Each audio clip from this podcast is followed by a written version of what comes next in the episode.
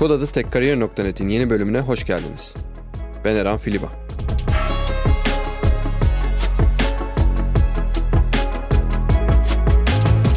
Bu bölümde firmalarla yazılımcıları bir araya getiren TalentOps firmasının kurucusu Uğur Umutluoğlu ile sektöre giriş yapmak isteyen yazılımcıların sıklıkla denk geldiği bir problem hakkında konuşuyoruz.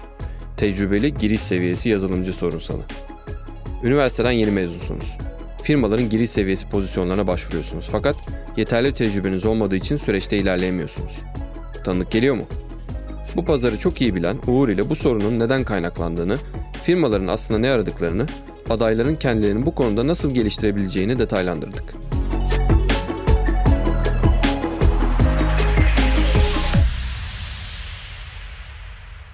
Uğur, hoş geldin. Hoş bulduk. Çok teşekkürler davetimizi kabul edip vakit ayırdığın için. Bugün bence çok enteresan bir problemi konuşacağız seninle. Biraz trajikomik belki de. Çünkü hem içinde bir doğruluk payı var hem de düşününce ya hakikaten neden böyle bir problem var diye insan da aslında düşünüyor. Direkt aslında konuya gireyim. Biz yeni yazılıma başlayan kişilerle konuştuğumuzda veya bu yolculuğa yeni başlayan insanlarla konuştuğumuzda ve pazarda da gördüğümüz kadarıyla şöyle bir sorunsal var. Firmalar başlangıç seviyesi yazılımcı aradıklarında adaylardan şöyle geri bildirimler geliyor. Ben başlangıç seviyesi pozisyonlara başvuruyorum fakat benden tecrübe istiyorlar, tecrübe arıyorlar. Böyle bir problemi öncelikle aslında sen de böyle bir problemi gördün mü, deneyimledin mi? Ondan sonrasında aslında bu problemin ne olduğunu biraz derinleştirelim istiyorum seninle. Ya şöyle aslında evet bu şirketten şirkete değişebilen bir durum. Bazı şirketler bunu yapabiliyor. Yani aslında tecrübe derken yeni mezun birisinden tabii ki daha önceden bir şirkette girip de orada bir 6 ay çalışması, bir sene çalışması gibi bir beklentisi yok. Ama ciddi anlamda bir proje tecrübesi, belki stajında doğrudan bir ekibe dahil olup orada gerçek hayat projesinde kod yazmış olması, orada problemlerle uğraşmış olması gibi bir beklentisi elbette oluyor. Ama dediğim gibi bu şirketten şirkete değişebilen bir durum. Bazı şirketler böyle beklentiye girebiliyorken bazı şirketler biraz daha yazılımcı adayının yeteneklerine, karakterine, onun ekibe ne kadar uyum sağlayıp sağlayamayacağı gibi şeylere odaklanabiliyor. Burada aslında şöyle bir algı da var. Şirketler hep deneyimli yazılımcı arıyor. Yeni mezun pek aramıyor düşüncesi de var. Hani bu belki de arkadaşlar tecrübeli yazılımcı ilanlarını çok sık gördükleri için yeni mezun junior yazılımcı ilan pek göremediği için şu düşünceye de kapılıp bu söyleme giriyor olabilirler. Hani ilanlara bakıyoruz ama sürekli deneyimli yazılımcı, mid level, senior level yazılımcı arayışları var. Hiç yeni mezun junior arayışı yok. Biz nasıl iş bulacağız, biz nasıl deneyim kazanacağız diyebiliyorlar. Bu da işin bir diğer boyutu. Bazı şirketler çok junior alımı yapmıyor gibi görünüyor. Bazı şirketler alabiliyor. Burada da aslında iki farklı durum var.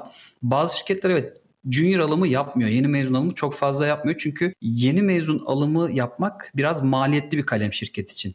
İşi bilmeyen, işi öğrenecek birisini alıyor, onu eğitiyor, ona konuyu öğretiyor, ekibe adapte olmasını bekliyor, sonra üretmeye başlamasını bekliyor ve bu dediğimiz süreç bazen bazı adaylarda bir ay sürebiliyorken bazı adaylarda 3-4 aya kadar uzayabiliyor. Dolayısıyla şirket burada diyor ki ben birisini alacağım, 3-4 ay ona yatırım yapacağım. Sonunda belki de uyum sağlayamayacak, belki anlaşamayacağız, belki istediğimiz gibi çıkmayacak diyerek biraz daha yeni mezun adaylardan ziyade deneyimi olan, tecrübesi olan adaylara yönelebiliyor. Böyle bir durum var. O yüzden de bazı şirketler istemiyor. Diğer taraftan bazı şirketler yeni mezun almasına rağmen çok fazla yeni mezun ilanı çıkmıyor. Görünürde böyle yeni mezun ilanı göremiyoruz. Onun sebebi de şu aslında. Çok sayıda yeni mezun var ve şirketler böyle büyük bir havuz içerisinde kendileri kolaylıkla adaylara ulaşabiliyorlar. Ne olabiliyor mesela? Bir etkinliğe gidip sponsor oluyorlar, orada stand açıyorlar ve ilgili alakalı mühendis arkadaşlarla tanışıyorlar ve onları süreçlerine alabiliyorlar. Hiç ilan dahi açmadan ve o arkadaşlardan birkaç kişi ekiplerini alabiliyorlar. Ya da bir önceki sene stajyer olarak kendi bünyelerinde çalışmış kişileri çok beğendikleri için hiç ilan dahi açmadan doğrudan o stajyer olan arkadaşları işe alabiliyorlar. Ve bu sebepten dolayı da hani bir ilan açmaya gerek dahi duymadan yazılımcı bulabiliyor Yine bu tip şirketler bazen iyi üniversitelerin aday havuzlarına girerek o aday havuzlarından insanlar, yazılımcılar arayarak da sonuca ulaşabiliyorlar. Yani ne demek istiyorum? Türkiye'deki hani top level diyebileceğimiz gerçekten çok iyi mühendis çıkaran, iyi yazılımcı çıkaran bazı üniversiteler var. Ya da şirketler belirli üniversitelerden yeni mezun olmuş kişileri almışlar bünyelerine geçmişte ve oradan çok fayda sağladıklarını görmüşler. İşte atıyorum Boğaziçi, İTÜ, ODTÜ gibi üniversitelere odaklanıyorlar ve sadece o üniversiteden çıkmış kişilere ulaşarak o pozisyonları kapatmaya çalışabiliyorlar. Böyle bir durum da var. Bütün bunları hani topladığımız zaman, alt alta saydığımız zaman aslında olay biraz şeye çıkıyor. Şirketler genellikle yeni mezun ilanı çıkmayabiliyorlar ve bunları ilan çıkmadan kendi kanallarından ya da geçmişte iletişime geçtikleri insanlarla kapatabiliyorlar. Böyle bir durum var. Bir diğer problem, şirketler dediğim gibi yeni mezun birini alıp yetiştirmek onlar için maliyetli ve uzun bir süreç olabiliyor. O yüzden yeni mezun yerine biraz daha deneyimli kişiler tercih edebiliyor. Bu şirket açısından kısa vadede baktığımız zaman mantıklı bir çözüm gibi geliyor ama uzun vadede baktığımız zaman hem şirket açısından hem de sektör açısından kötü. Çünkü alttan gelen arkadaşları onlar yetiştirmeyince, biz yetiştirmeyince bu arkadaşlar nasıl yetişecek ve şirket 3 sene sonra geri dönüp baktığında ben aday bulamıyorum, ben yazılımcı bulamıyorum dediği noktada aslında biraz geriye dönüp kendisini sorgulaması gerekiyor. Evet, aday bulamıyorsun çünkü sen zamanında yeni mezun kişileri alıp yetiştirmedin, onlara bir şeyler öğretmedin. O yüzden de şu anda maalesef bir aday kıtlığı var durumuna dönüyor. Bu da bir diğer problem. Bir de şöyle bir durum da var. Son yıllarda özellikle çok fazla sayıda mühendis çıkmaya başladı. Özellikle özel üniversitelerin artması, devlet üniversitelerin artmasından sonra. Yani bundan 10 yıl önce 100 tane yeni mezun mühendis varsa bugün belki de 1000 tane yeni mühendis var. Sektörün de ihtiyacı artıyor tabii ki ama totale baktığımız zaman aslında biraz daha rekabetçi, daha fazla sayıda insanın mezun olup bu sektöre atılmaya başladığını görüyoruz. O yüzden de gerçekten biraz rekabetçi bir ortam. Yani sıyrılmak, ön plana çıkmak önemli. Sorunun başına dönecek olursak evet, böyle bir problem var. Bazı şirketler deneyim arayabiliyorlar. Proje deneyimi, staj deneyimi arayabiliyorlar. Bazı şirketler de az evvel bahsettiğim sebeplerden dolayı çok fazla yeni mezun ilanı çıkmaksızın yeni mezun ihtiyaçlarını kapatabiliyorlar. Şimdi bu problemi biraz aslında parçalarına bölelim istiyorum. Çünkü bu işin iki tarafı var. Yani bir firma tarafı var, bir de aday tarafı var. Şimdi firma tarafına biraz odaklanıp firma tarafında bir kere yeni mezun iş ilanı neden açıyor firmalar? Yani çünkü yeni mezun demek gerçekten hani bazı konulardaki hani o konuların ne olduğunu da konuşuruz. Gerçekten tecrübeli değil. Fakat yani bir de almıyor genelde yeni mezun ilan. Yani bir olan da olur, 10 tane alan da olur. Şirket büyüklüğüne göre değişir de. Yani burada firmaların yeni mezun iş ilanı açmaları sebebi nedir? Ya şimdi şöyle, yani şirket tabii ki genç, enerjik, öğrenme isteği içerisinde olan ve o enerjisiyle hızlı bir şekilde yol kat edebilecek, üretken olabilecek kişiler arar her zaman. Ve yeni mezun kişiler, genç yazılımcılar bu profile uyan kişilerdir. Çünkü senior kişilere baktığımız zaman hani orada biraz daha tecrübe ön plana çıkar. Ama iş verimliliği açısından hani yılların getirmiş olduğu hani biraz bıkkınlık, biraz da ben senior'ım, biraz daha hani high level işlerle uğraşmam lazım mantığıyla hareket ettiği için şirketin burada tabii ki yeni mezun yazılımcılara da her zaman ihtiyacı vardır ve bu tip alımlar da yapması gerekir. Şirketlerinden genel olarak yeni mezun ihtiyaçlarını bu şekilde tarif edebiliriz. Genç, enerjik, hızlı öğrenebilecek, hızlı adapte olabilecek ve bir şeyleri öğrenip bir şeylere adapte olduktan sonra da ekibe çok sayıda katkı sağlayabilecek. Yani task anlamında, görev anlamında, yaptığı iş anlamında kısa sürede daha çok üretken olarak bir şeyler katabilecek kişilerdir genellikle ve şirketler genellikle bu sebepten dolayı yeni mezun isterler. Diğer taraftan tabii ki yeni mezun adayın bir de maddi boyutu var. Sonuçta deneyimli yazılımcılar daha yüksek maaşlara çalışıyorken yeni mezunlar biraz daha düşük rakamlara çalışabiliyorlar. Burada da aslında şirketlerin maddi tarafını da işini yönetebilmek adına daha düşük maaşla çalışabilecek yazılımcılara ihtiyaçları oluyor. Bu da bir diğer sebebi diyebilirim aslında. Şeyi soracağım, burada yeni mezun pozisyonlarda firmalar ne arıyorlar? Çünkü yazılım deneyimi aramıyorlar diye anlıyorum. Yani yazılım deneyimi aramıyorlar derken hani yazılımdan haberdar, hani bu konularda biliyor ama hani çok büyük bir deneyim de beklemiyorlar. Fakat aradıkları şey ne? Yani her geleni de almıyorlar. Orada farklı olan şeyler neler, yani aradıkları özellikler neler? Tabii şimdi firmalar genellikle yeni mezunlardan tabii tecrübe beklemiyorlar. Ama bu noktada eğer işe başvuru yapmış kişi iyi bir staj tecrübesi geçirmişse, veya öğrencilik hayatında boş zamanlarında hobi projeleri yapmış ve bu hobi projelerini yaparken de belirli konularda kendini geliştirmişse bu çok önemli bir artı aslında ve firmaları bayağı ilgisini çekebiliyor bu tip adaylar. Yani firmaların beklentisine yeni mezun, hani bunu böyle kısaca özetleyecek olursak, firmalar genellikle hani öğrenme isteği yüksek olan, kolay öğrenebilen, algoritmik düşünebilen, yazılım takımına girdiği zaman o takıma böyle kolayca uyum sağlayabilecek, takımla beraber hareket edip üretkenlik sağlayabilecek, ortaya koyabilecek kişiler arıyor genellikle. Yani bu tanıma uyan kişiler aslında şirketlerin tam olarak aradığı kişiler diyebiliriz. Tabii ki bunun yanında az evvel de bahsettiğim gibi sadece okuldaki derslerde görmüş olduğu örnekleri, ödevleri yapmış olması yeterli olmuyor açıkçası. Mutlaka bunun üzerine bir şeyler koyması gerekiyor. Boş zamanlarında hobi projeleri yapması gerekiyor. Farklı programlama dillerini görmesi, farklı programlama paradigmalarını bir şekilde öğrenmesi gerekiyor ki bunlar aslında az evvel saydığım işte kolay öğrenebilen, öğrenme isteği yüksek olmanın da birer göstergesi. Çünkü bir yazılımcı adayı birden fazla programlama dili öğrenmişse, kullanabiliyorsa şirket diyor ki demek ki kolay öğrenebiliyor. Demek ki öğrenme isteği yüksek. Yani ben sadece bir tane dil öğreneyim, nasıl o dilde bir iş bulurum diye bakmıyor. Biraz öğrenmeye aç, sektörü de takip ediyor. Sektörde de birden fazla programlama dilinin, framework'ün, kütüphanenin ihtiyaç olduğunu farkında ki oturmuş bunlara çalışmış, öğrenmiş diyebiliyor. Bunlar gerçekten önemli oluyor bu noktada. Yine yeni teknolojileri takip ediyor olmak gerçekten önemli. Burada yeni teknolojileri belki öğrenciler hobi projeleri içerisinde çok fazla kullanamayabilirler ama en azından literatürü de takip etmeleri gerekiyor. Yani bir mikroservis nedir? Design patterns nedir? Ya da işte RabbitMQ, Kafka tarzında işte message broker sistemleri var.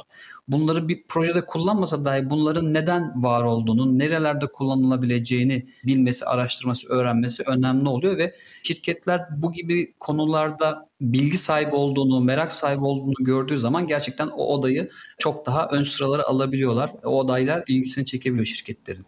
Anladım. Sanki biraz daha aslında soft skill demeyeceğim ama hani aradıkları şey teknik yetilerden çok aslında bugüne nasıl geldikleri, bugüne gelirken ki işte enerjileri, motivasyonları, öğrenme merakları, kendilerini nasıl geliştirdikleri, ne kadar hızlı geliştirdikleri kısımlarına bakıyorlar. Orada aslında kritik bir şeyden bahsettim. Belki de aslında şunu da sorayım. Yine de aslında söylediğin şeylerde bir tecrübe isteği de var. Yani tecrübe isteği derken aktif bir şirkette çalışmak değil ama yazılım ve teknolojiyle alakalı bir tecrübeden bahsediyorum. Yani bir projede, kendi hobilerinde, üniversite projesinde, hackathon'da, arkadaşlarıyla yaptığı bir hoşlarına giden bir projede vesairede aslında bir şeyler deneyeme tecrübesinden bahsediyorum. Şimdi bu çok değerli bir şey değil mi? Çünkü sen genç yazılımcılarla da çok çalışıyorsun işin gereği. Onları da hani biliyorsun. Bu gördüğün bir patern midir? Yani bu yan projeler, kendi işte hobileri vesaireler üzerine çalışıp oradan tecrübe edinmek. Tabii kesinlikle, yani bu doğru bir patern. Yani çok zeki, hani böyle genius diyeceğimiz tipler çıkabiliyor. Yani 100 kişiden 1 ya da 2 kişi. Belki o tarz kişiler çok bu işe çok yatkın olduğu için oturup hobi projesi yapmayla çok fazla vakit harcamasalar bile bu sektörde kolaylıkla yer bulabilirler. Ama geride kalan %95'lik kısım, %98'lik kısım için belki de bu geçerli bir durum. Çünkü bir yazılım geliştiricinin günlük iş rutini genellikle tecrübeye yöneliktir. Yani geçmişte edinmiş olduğu tecrübelerden yola çıkarak daha hızlı çözümler üretebilir. Karşılaştığı problemleri daha kolay çözebilir. Şimdi siz bir öğrenci olarak sadece derste almış olduğunuz teorik bilgilerle yetinirseniz ve üzerine çok fazla proje deneyimi katmazsanız farklı problemlerle uğraşmıyorsunuz, farklı paternleri uygulayamıyorsunuz. Farklı bir projeyi, farklı bir fonksiyonu, farklı bir ekranı nasıl yapmanız gerektiğini karar da veremiyorsunuz, yapamıyorsunuz da. Dolayısıyla bu halde sektöre atılmaya kalktığınız zaman, şirketlerle görüşmeye çalıştığınız zaman şirket sizin soft skill'lerinizi değerlendirdiği gibi teknik bilgilerinizi de değerlendirmeye çalışıyor. Burada bazen teknik bazı sorular sorarak dahi sizin bu tip deneyimler dilinizin olmadığını ve dolayısıyla da bu işe henüz hazır olmadığınıza karar verebildiği gibi bu teknik sorulara iyi yanıtlar alsa bile size bazen programlama case'leri verebiliyorlar. Diyorlar ki yani biz bir sonraki aşamada senden böyle bir case bekliyoruz. Onun çözümüne göre ilerleyeceğiz diyorlar ve o case'de aslında size bir gerçek hayat probleminin bir parçasını veriyorlar. İşte diyorlar ki atıyorum bir alışveriş sitesinin sepet ekranını tasarla diyorlar. Şimdi dolayısıyla siz geçmişte bu veya buna benzer bir senaryoyu gerçekleştirmediyseniz, kodunu yazmadıysanız, buna benzer bir ekranı, bir fonksiyonu, bir API'yi yazmadıysanız böyle bir case'i yapmak gerçekten sizin açısından çok zor oluyor. Ya da yapsanız dahi tam anlamıyla hani firmanın bir yeni mezun çerçevesinde beklentilerini karşılayacak düzeyde yapamıyorsunuz. Yani atıyorum orayı dizayn olarak kötü tasarlayabiliyorsunuz. Belki backend'indeki API'ları best practice'lere uygun yazamıyorsunuz. Belki orada veri tabanına gönderdiğiniz bir sorgu performans açısından çok doğru bir sorgu olmuyor ve firma sadece oradaki bir parametreyi, mesela bu sorgunun çok hatalı bir sorgu olduğunu görerek dahi sizin case'inizi eleyebiliyor. Dolayısıyla mutlaka oturup boş zamanlarınızda bir değil, iki değil, belki de 4-5 tane orta ölçekli diyebileceğimiz tarzda projeler yapmanız gerekiyor. Orta ölçekten kastımız da nedir? Yani bir yazılımcının oturup ortalama işte 30, 40 belki 50 saatte, hani başından sonuna kadar diyebileceğimiz, uçtan uca böyle 40-50 saatte bitirebileceği tarzda projelerden en az bir 4-5 tane yapması gerekiyor. Hatta mümkünse tek başına değil, bir iki tane projesini çevresindeki arkadaşlarıyla beraber yapması gerekiyor. Çünkü farklı insanlarla proje yaptığınız zaman farklı tecrübelerden etkileşim kurabiliyorsunuz. Yani yanınızdaki yazılımcı sizin yanlış bildiğiniz bir şeyi doğrulayabiliyor. Diyor ki bak yani böyle yazmışsın ama bunun daha doğru yöntemi şudur diyebiliyor. Ya da beraber oturup tartışıp burada bu ekranı nasıl yapmalıyız, nasıl tasarlamalıyız, API'yi nasıl yazmalıyız, veri tabanını nasıl modellemeliyiz şeklinde birbirinizle konuşarak daha doğru yolları, daha doğru yöntemleri bulabiliyorsunuz. Bir problemle karşılaştığınız zaman, çözemediğiniz zaman ekip arkadaşınızdan yardım alabiliyorsunuz. O sizden yardım alabiliyor ve burada en önemlisi hem bir ekip çalışmasını deneyimlemiş oluyorsunuz hem de farklı kişilerle bir tecrübe paylaşımına girmiş oluyorsunuz, etkileşimine girmiş oluyorsunuz ve bu da size çok şey katıyor. Dolayısıyla proje yapmak lazım. Hatta birden fazla sayıda proje yapmak lazım. Hatta mümkünse de en az bir projeyi, hatta belki 2 tane projeyi de varsa çevrenizde bir yazılımcı arkadaşınız, hatta 2-3 yazılımcı arkadaşınız, onlarla birlikte yapmak gerçekten çok önemli oluyor ve zaten bunları yaptıktan sonra biraz teorik olarak da kendinizi iyi yetiştirdiyseniz, iyi bir şekilde o programlama bilgisini alabildiyseniz biraz daha işe hazır hale gelebiliyorsunuz. Peki projeyi seçerken neye dikkat etmeliler? Bir de şunu soracağım aslında projeyle alakalı. Bir projeyi mesela yeni bir teknolojiyi deneyimlemek için mi yapmalılar? Amaçları o mu olmalı? Projeyi nasıl seçmeliler? Şimdi burada aslında farklı şeyler var. Hani yöntemler olabilir, farklı düşünceler olabilir. Burada bence hani biraz basic level'dan, hani temel seviyeden biraz ileri seviyeye doğru ölçeklendirmek iyi olabilir. Yani belki de ilk yapacakları proje çok basit bir to-do uygulaması olabilir ama bir sonraki aşamada biraz daha zor bir proje yapmaları lazım. İşte atıyorum bir alışveriş sitesinin sadece ana sayfasını yapmak gibi bir şey olabilir. Bir sonraki seviyede belki işi biraz daha zorlaştırıp bir Twitter ya da bir LinkedIn klonunu yapabilirler. Bir sonraki aşamada belki yine benzer zorlukta ama farklı perspektifte, böyle farklı ekranlar olan, farklı veri taban modellemesi olabilecek ya da farklı backend tarafta farklı şeyleri deneyimleyebilecekleri tarzda bir proje yapabilirler. İşte atıyorum bir otel rezervasyon uygulaması yapabilirler. İşte login'i olan, register'ı olan, search ekranı olan, arama sonucuna çıkan otellerin detaylarına girebildiği, rezervasyon yapabildiği, fake bir ödeme sayfasının olacağı tarzda böyle bir uçtan uca bir uygulama yapabilirler. Tabii ki burada akla gelebilir ya, otel rezervasyon sistemi diyorsunuz. Mevcuttaki otel rezervasyon şirketlerin 30 kişilik yazılım ekipleri var ve yıllardır uğraşıyorlar, bitiremiyorlar. Biz nasıl yapalım diyebilirler. Tabii ki burada çok basit yönleriyle temel fonksiyonları yerine getiren bir şey yapabilirler ve uçtan uca bitirmek zorunda değiller. Sadece orada önemli gördükleri kısımları, sayfaları basit anlamda modelleyerek, basit anlamda ekranlarını dizayn ederek yapabilirler bence. Yani mutlaka böyle gerçek hayatta gördükleri projelere benzer birkaç proje yapmaları lazım ki yarın iş başvurusu yaptıklarında ya da yarın bir işe, bir ekibe dahil olduklarında o gerçek hayat projeleriyle birebir yüzleşecekler çünkü. Böyle bir deneyim kazanabilsinler. Bence proje seçimini bu şekilde yapabilirler. Başlangıçta biraz daha kolay projeler, sonra biraz daha zor projeler, sonrasında da böyle birebir gerçek bir hayat projesini karşılarına alarak onu klonlamaya çalışabilirler. Burada proje fikri bulmak zor olabiliyor. Hani şunu önerebiliriz çok kolay yolda. Yani kullandığınız, bildiğiniz web uygulamaları ya da bir mobil yazılımcıysanız mobil uygulamaların klonunu yapmaya çalışabilirsiniz. Yani bugün bir yemek sipariş uygulamasını, yemek sepeti ya da getir gibi bir uygulamayı önünüze koyup ekranlarına bakıp onun benzerini bir mobil uygulamasını yapabilirsiniz. Ya da bugün bir alışveriş e-ticaret sitesinin ekranlarına bakarak oradaki ekranların benzerlerini ben nasıl yaparım diye bir planlama yaparak böyle bir web sitesini hem frontendini hem backendini yapabilirler bence. Yani klon projeler aslında burada fikir bulmakta zorlanan kişiler için kolay ve kestirme bir yol ve etkili de bir yol. Bir diğer soru da sanırım hani projeyi yeni teknoloji öğrenmek için mi yapmalılardı? Yani oradaki yanıtım da şu olacak. Evet, yani hem yeni teknoloji öğrenmek için hem de tecrübelerini daha da pekiştirmek için yapmalılar. Yani sadece yeni teknolojiyi öğrenmek için bir proje yapmak gerekir demek doğru olmaz. Yani bazen yeni bir konu, yeni bir teknolojiyi, bir kütüphane, dil öğrendiklerinde onu pekiştirmek için, onu uygulamak için bir proje yapabilirler. Ama bu her zaman bir anlamda da gelmez. Yani proje sadece yeni öğrenilen şeyleri pekiştirmek için değil. Atıyorum işte Node.js ve React.js öğrendiniz. Hadi ben şimdi bunları pekiştirmek için bir örnek proje yapayım dediniz. Yaptınız, bitirdiniz. Tamam, ben artık Node.js ve React.js ile alakalı benim yapacaklarım bitti. Şimdi farklı bir şey öğreneyim, onun projesini yapayım değil. Aslında hani birden fazla mümkünse Node.js ve React.js üzerine proje yapmak daha da iyi olacaktır. Yani burada hani hem yeni öğrenilen şeyler için proje yapmak doğrudur diyebilirim. Hem de daha önce öğrendiğiniz, bildiğiniz, projesini yaptığınız şeyleri daha da pekiştirmek, daha da derinlemesini öğrenmek için de projeler mutlaka yapmanız gerekir tabii ki. Bu projelerin canlıya çıkmasıyla da ilgilenmeliler mi? Yani şöyle, canlıya çıkmaları için uğraşmalılar mıdır? Günümüzde baktığımız zaman çoğu yazılım ekibinde bir projenin canlıya çıkılmasını sağlayan farklı ekipler, farklı kişiler vardır. DevOps ekipleri vardır. CI/CD pipeline ile uğraşan ya da backend ekibinde birisi vardır. Cloud tarafını bilen falan. Ama yeni mezun arkadaşlarım bence bir projenin canlıya çıkış sürecinde deneyimlemeleri açısından mutlaka bunu da yapmaları lazım. Bu iki sebepten dolayı önemli. Yani birincisi, böyle bir tecrübeyi kazanmaları gerekebilir.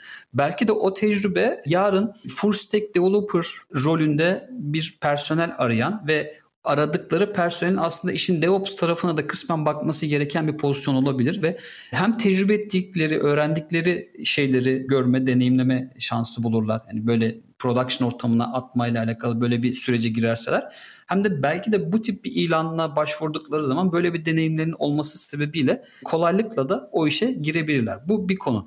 Bir diğer konu şu: sonuçta bizim mesleğimizin farklı branşları var. Yani backend developer olabilirsiniz, frontend olabilirsiniz, full stack, mobil, DevOps tarzında farklı kırılımları var. Belki de o projeyi geliştiren arkadaşlar için backendci olarak kendini geliştiriyorsa belki de DevOps daha uygun bir kariyer peti olabilir onun için. Şimdi deployment işleriyle uğraştığı zaman bir sonraki aşamada onları biraz daha otomatize etme, konteynerlarla işte dockerize etme falan tarzda tecrübelere girebilir ve bu noktada belki de şöyle bir şey keşfedebilir. Ya aslında işin deployment kısmı, continuous integration kısmı, yani DevOps kısmı özetle benim açımdan daha uygun bir alanmış. Ben aslında backend'i değil de biraz daha DevOps'a kayayım deyip belki de farklı bir kariyer petine kayabilir bu arkadaşlar.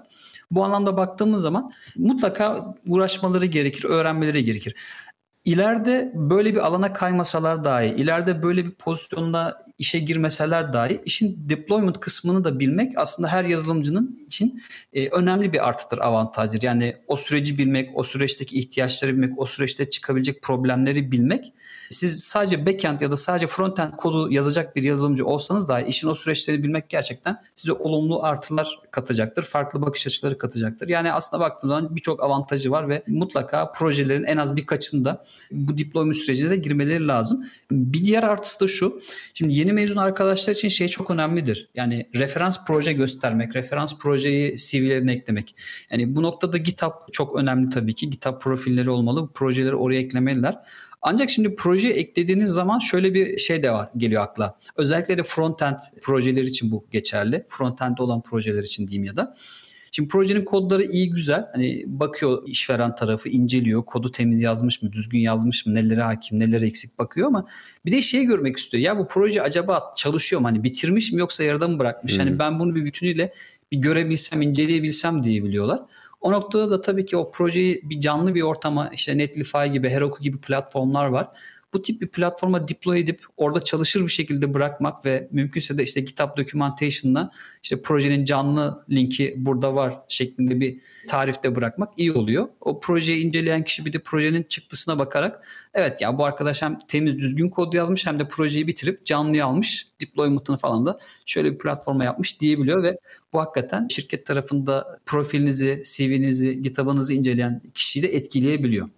Benim gördüğüm, deneyimlediğim genelde yeni yazılım sektörüne girmiş, üniversite mezunu olabilir veya sonradan kariyer değişikliğiyle yazılımcı olmuş olan kişilerde şöyle bir geçiş oluyor aslında bilgilerinde mi diyeyim artık, deneyimlerinde mi diyeyim.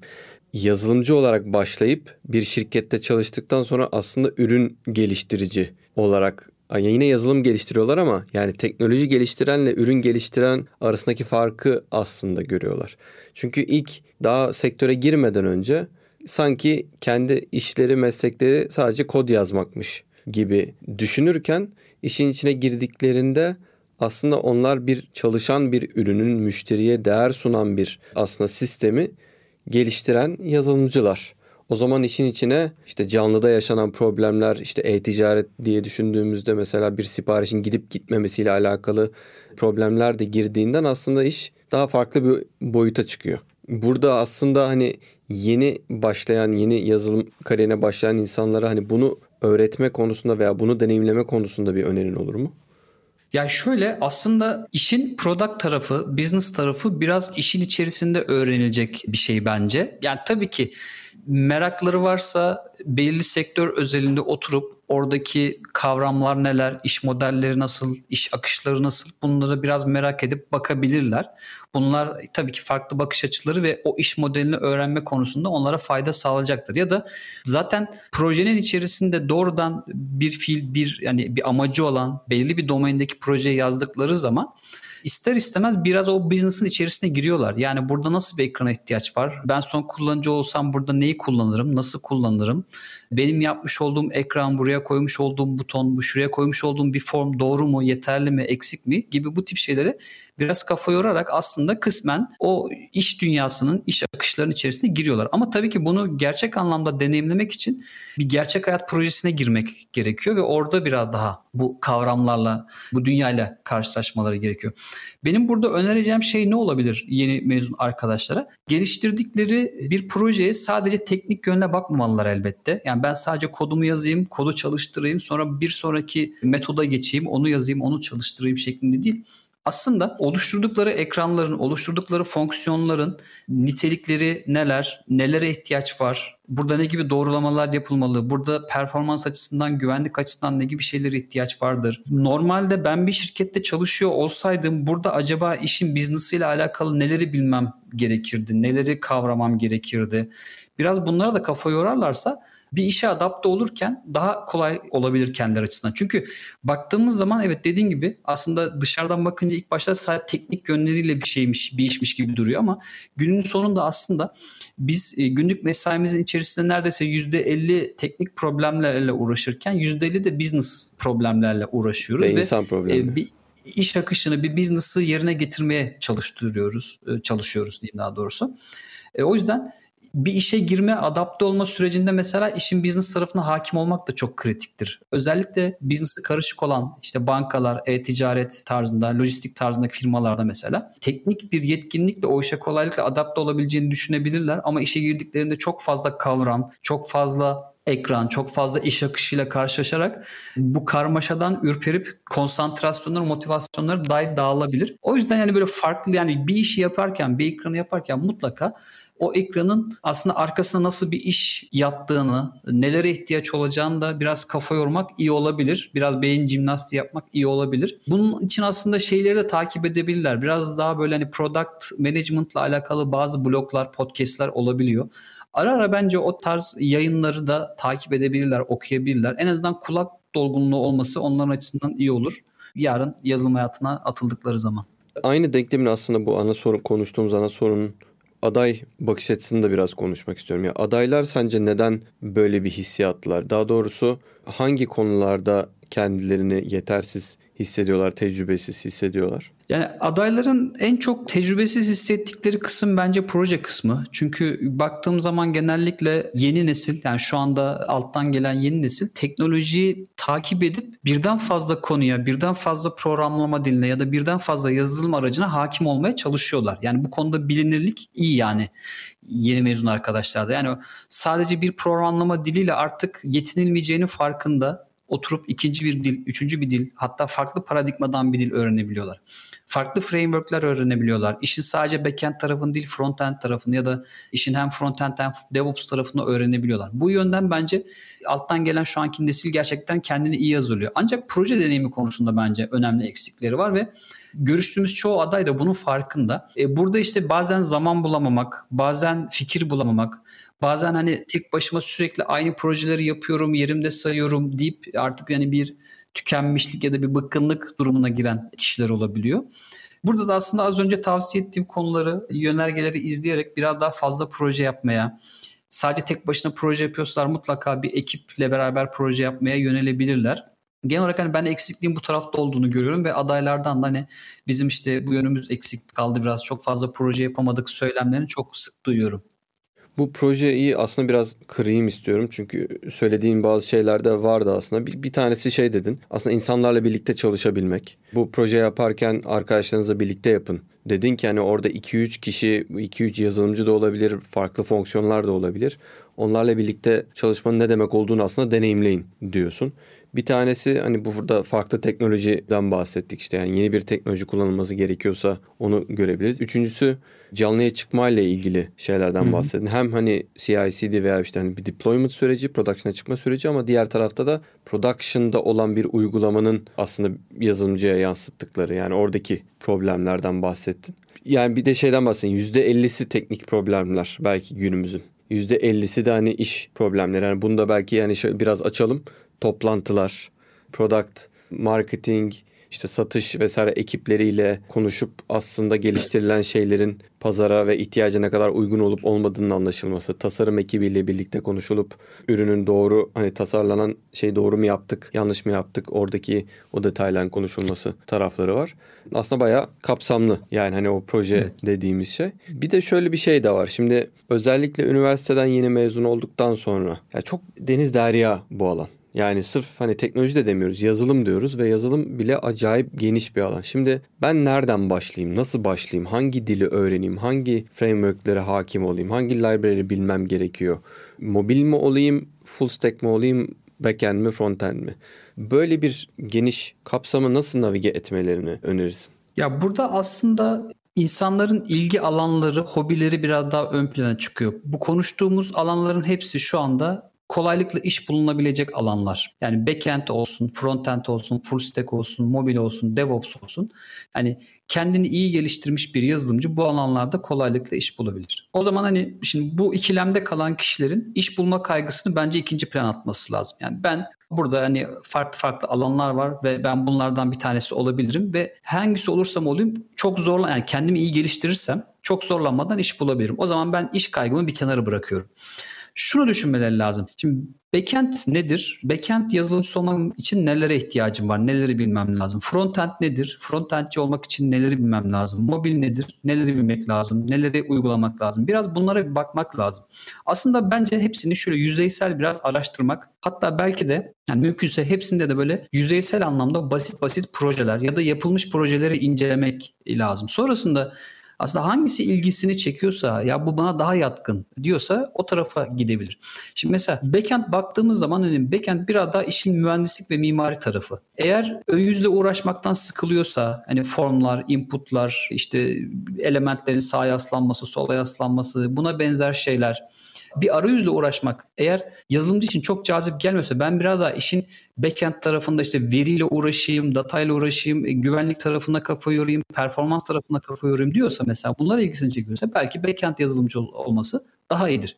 Ya da diğer taraftan hani görsel şeyler benim daha çok hoşuma gidiyor. Hani bir nesneyle uğraşmak, onun hizalaması, işte onun içerisinde konulan datanın doğru olup olmadığı ya da işte bir formdan alınan dataların JSON'a dönüştürülüp sunucuya post edilmesi, oradan gelen datanın alıp bir gridde görüntülenmesi, bu gibi şeyler benim daha çok hoşuma gidiyor. Yani ben aslında bir şeylere dokunmalıyım, bir şeylerle oynamalıyım, doğrudan onun da çıktısını bir arayüzde, bir sayfada görmeliyim diyorsalar, aslında hani frontend konusu belki onlar için daha uygun olabilir ve frontend'e eğilebilirler.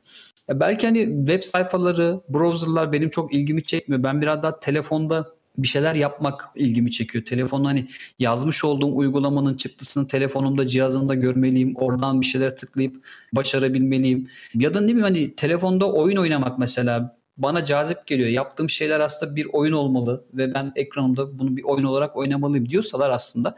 Yani burada aslında hani hobi bence biraz daha ön plana çıkıyor. Çünkü yazılımcı olmanın aslında anahtar noktalarından bir tanesi de bu işe böyle biraz tutkuyla bakmak ve bu işe biraz hobi olarak bakmak.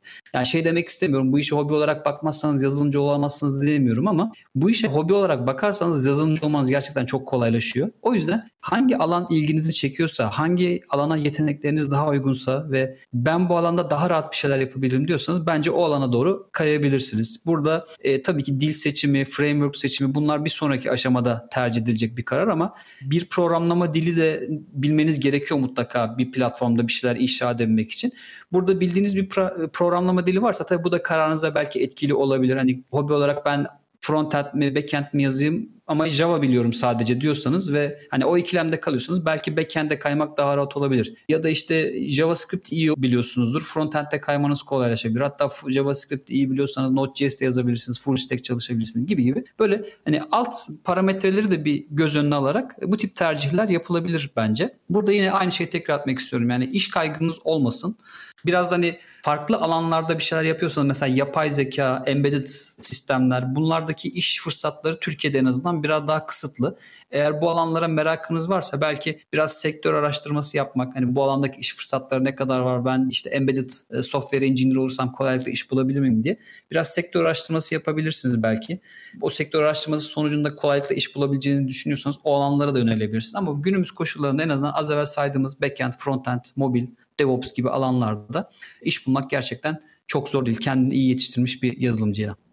Süper Uğur. Çok teşekkürler. Ağzına sağlık.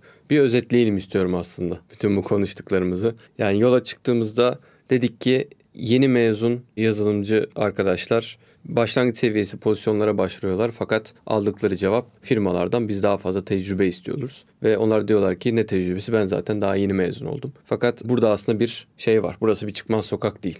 Yani senin ana söylediğin şey zaten aslında bu tecrübeleri biz projelerle yaptığımız hani hobi işlerle vesairelerle aslında farklı teknolojiler kullanarak arkadaşlarımızla birlikte bu projeler üstüne çalışarak hem kendimizi geliştirebiliriz, hem ürün geliştirme konusunda kendimizi geliştirebiliriz, hem de canlıya çıkan bir uygulamanın ne demek olduğunu aslında deneyimleyebiliriz. Hem de aslında iş görüşmelerinde anlatacak bir şeyimiz olabilir. Ben bu kadar insanla tanıştım, bu kadar insanla birlikte çalıştım, şöyle teknolojiler kullandım, böyle bir ürün yaptık, bak işte GitHub linki burada, hatta canlıdaki linki burada, dokümantasyon da burada dediğimizde aslında biz işverenlerin, firmaların o kafasındaki endişeleri aslında belki de azaltmış oluyoruz. Yani evet böyle bir problem var ama çözümü olmayan bir problem değil diyebiliriz, değil mi? Evet aynen katılıyorum. Çok güzel özetledin. Belki de kurmuş olduğun cümleleri ben başta kurmadığım lafı bu kadar uzatmadan ama çok iyi özetledin kesinlikle. Yani şirketlerin aslında tecrübeden kasıtları genellikle burada senin bahsettiğin, benim de az önce biraz detaylıca anlattığım tecrübeler oluyor. Eğer hani bu tecrübeleri edinmiş olurlarsa yeni mezun arayışı olan şirketlerin isteklerine çok rahat yanıt verebiliyor yeni mezun arkadaşlar. Ama tabii bazı şirketler şey diyebiliyor, yani yeni mezundan hani biz bir yıl proje tecrübesi bekliyoruz diyebiliyorlar. O şirketler aslında ne istediğini bilmeyen şirketler. Belki de öyle şirketlerden uzak durmak lazım. Yani karşısında bir yeni mezun aday var ve bir yıl proje tecrübesi istiyor. O zaman hani bir yanlış var. Ya orada şirket yanlış ya da aday yanlış. Hı-hı. Bence hani adayın belki de öyle bir yerden hızlıca uzaklaşması bile gerekiyor olabilir. Tabii. Ya pazarda çok oyuncu var. Ensenizi karartmayın. Devam edin yolculuğa diyelim. Evet, aynen. Çok teşekkürler. Çok güzel anlattın. Özetleyebilmemiz tamamen senin sayende zaten. Bunları anlattığın için. İşim de bu. Sunuculuk olarak. Ağzına sağlık abi. Çok çok teşekkürler katıldığın için. Ben de çok teşekkür ediyorum davet ettiğin için. Umarım dinleyen arkadaşlar açısından da faydalı, güzel bir sohbet olmuştur. Tekrar teşekkür ediyorum. Dinleyenlere de teşekkürler. Bir sonraki bölümde görüşmek üzere.